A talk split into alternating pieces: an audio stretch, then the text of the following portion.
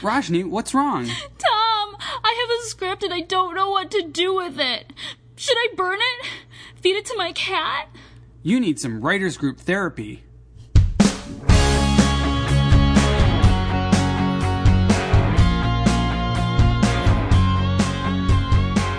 Hello and welcome to Writers Group Therapy.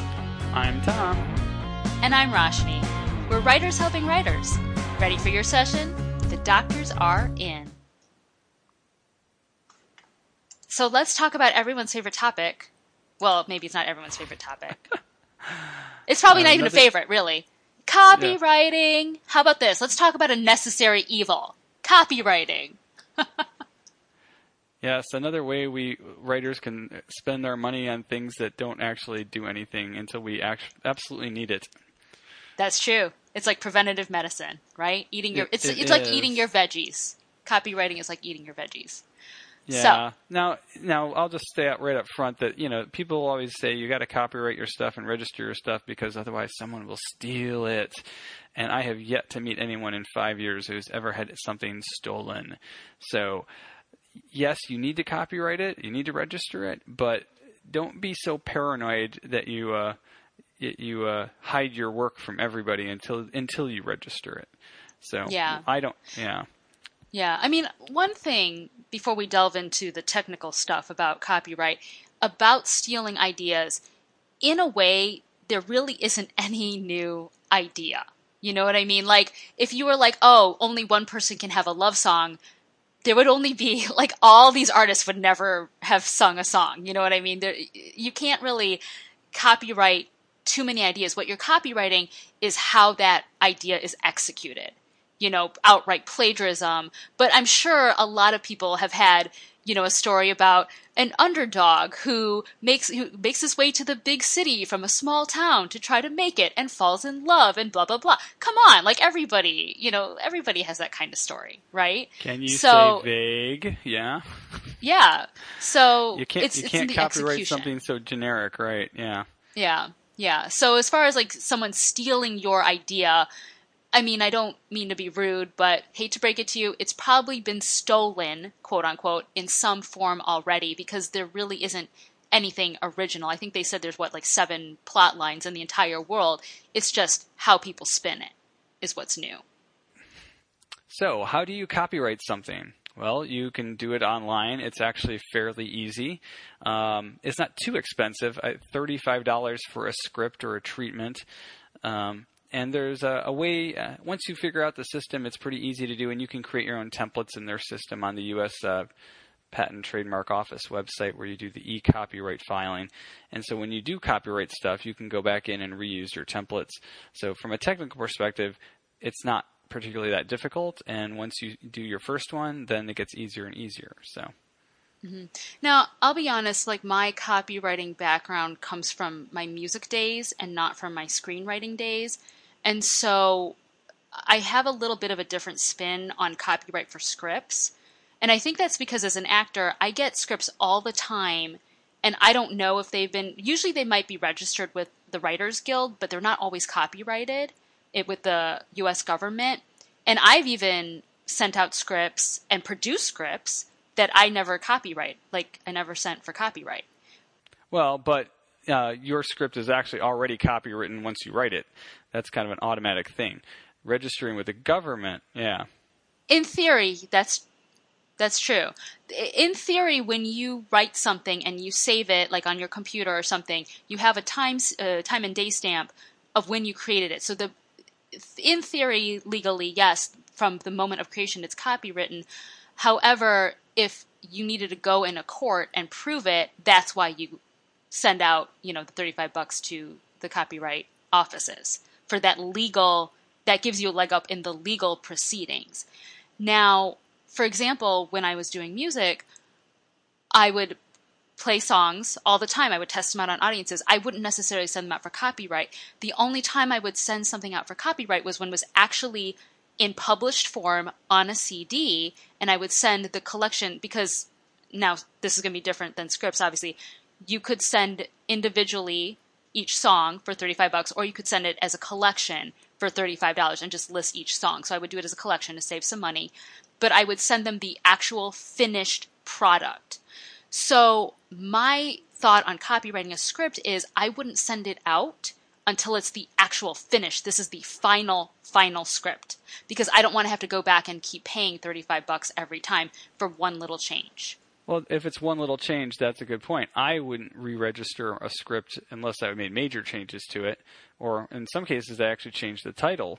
So then I wanted it to be registered under the proper name. So I didn't change anything in that script, and I still had to re-register it because of the name change. So that's important important thing to remember is if you uh, change the name of your story, it's a completely different work now, technically.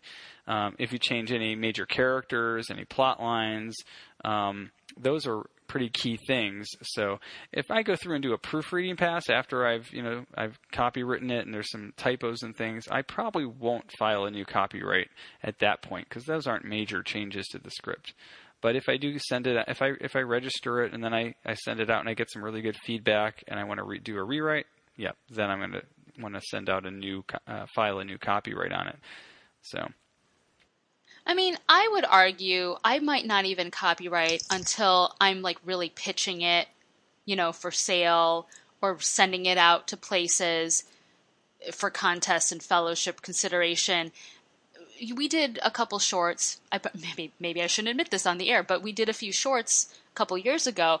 I did not copyright my two comedies because once we put those on film, that is my proof. It is a published piece right, of work. Exactly. Yeah. So, are you going to go head to head and say I didn't write that? Well, I now have it on film that we did it.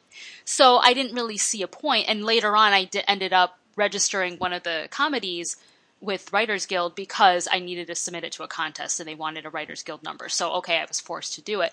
But I figured, you know what? I filmed my my pieces. I don't necessarily need if anything I would send the film in as a copyright versus the script or send it in as a bundled package if if they allow you to do that. Kind of like what I used to do with the CDs. So I would argue if you're just sending it out to have somebody proofread it, like if I'm sending you a script, you know, you're in my writers group, you're my friend, I would hope you're not running off with my idea. I probably wouldn't copyright it. I might watermark it, but I probably wouldn't copyright it at that point. No, I'm the same way. I, uh, it all depends. If you're sending it outside to someone you don't know exactly, then I would do a copyright. Um, at the very least, do a WGA registration. Uh, the difference in price is fifteen dollars, uh, from what I recall. So it's not a major, you know, difference. But if you if you uh, want to be sure you have at least registered on one of them before you start sending it out, even if it's early on. Now, I did 12 rewrites of my horror film, so uh, you know I thought it was done several times, so I filed registrations on it, and then realized it wasn't done. So in those cases, you know, uh, it's over the course of a, several years. Um, I've registered you know, two or three times, I think, and there was a name change in there too. In fact, I think I changed the name recently, and I think I haven't filed the new one with the change. I think I have to do that still. So Oh my word. That's a yeah. And that's another good point too because I know a lot of times they say, "Oh, register it with the Writers Guild and send in the copyright." Well, legally, from what I understand, not that the Writers Guild isn't legit, but if you had to go in court, the one that would hold up is your copyright from the US mm-hmm. government. Mm-hmm. So I believe from what I was researching, the Writers Guild one it does provide proof that it's your work and that you wrote it at this point in time. But if you want absolute, you know, fail safe, legal, um, you know, this will always hold up in court, then you copyright it over the Writers Guild. Mm-hmm. Uh, there is always the uh, poor. Have you heard of the poor man's copyright? Oh yeah, where you mail it back to yourself. Yeah, mail it to yourself, either registered or certified mail, so that there's a, a time date stamp and a and a signature and that kind of stuff. And then don't open it when you get it. Just leave it sealed because then that's your like proof that it, it was sent to you at that date and that's what's in the envelope. So I did that a few times when I was just starting out writing before I, you know, realized it's not that big a deal to you know, file with the WGA at least for for 20 bucks. Yeah. And I think there's other ways too of protecting your work. Um, some of them are, you know, I mean, I know, for example, a lot of times they'll watermark scripts, and it's kind of a 50 50 practice. I know as an actor, if I get a script that's heavily watermarked, it's kind of annoying because I'm trying to read my lines around it. But people will watermark a script, and what you do when you watermark it is you don't write your name on it, you write the name of the person you're sending it to. So if I'm sending you a script, I would write, you know, Tom on it. So if it leaks, then I know who leaked it. So you write the name of the person you're sending it to. Um, and another thing that you could do, I've seen people, they'll password protect it. That's also a little bit annoying. But one thing you probably could do as well is have them sign an NDA. Uh, NDA is great if you have a standard form. Um, you're going to get some of those yourself. Every time you send your script out, uh, the people who you want you want to read it may actually send you a, a uh, submission release form. So that's kind of it's kind of like counteracting your copyright in some ways because they're saying if uh, we read your we'll read your script. You can't hold us accountable if we happen to be working on something similar in nature, and that's when it becomes kind of a your copyright versus their submission release because they have this, uh, you know, their attorney fighting your attorney over what was or was not, you know, part of your story that was original that happened to wind up in their story coincidentally. So, yeah. And that's where it gets tricky because again, you can't really copyright an idea. You can copy when you're copywriting, you're copywriting that dialogue, that specific way you expressed that idea.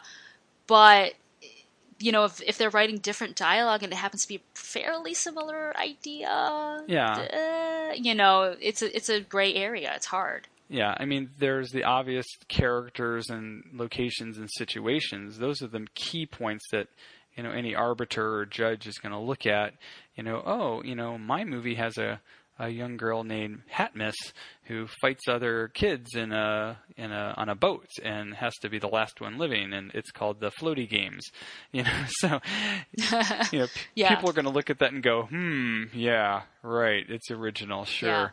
so yeah i mean and then well that brings you into the whole this could be a whole other topic but fan fiction mm. You know, look at Fifty Shades of Grey. That's a very blatant ripoff of Twilight. The only thing she changed was, you know, well, what if they weren't vampires and werewolves? They were just regular people, and I put it in this, uh, you know, world of bondage and submission versus, you know, vampire whateverness. And it, but it's Twilight. It's Twilight, and yet they they published it and you know everything, and they made movies out of it and everything but it's fan fiction, and that is a fan fiction is usually yeah maybe a bit of a ripoff of the original work. Yeah, and don't be so you know don't be uh, surprised if your favorite uh, fan film gets sued because that's become kind of commonplace now. The the Star Trek universe has seen several lawsuits over uh, fan run productions that are were you know raised money on a Kickstarter and that kind of thing. You know where the uh, the studio said, "Wait a second, we don't care if you make a film in your backyard or your garage, but hey, if you're going to go out and raise, you know, tens of thousands of dollars to do your little, you know, fan project, then then we're we're push, pushing the limits." Yeah. So, what about for you guys? What's your biggest question about copyright? Let us know at WG Therapy on Twitter. You can also find us online at writersgrouptherapy.com. And if you like what you hear, subscribe and share it with your friends. We'll see you next week.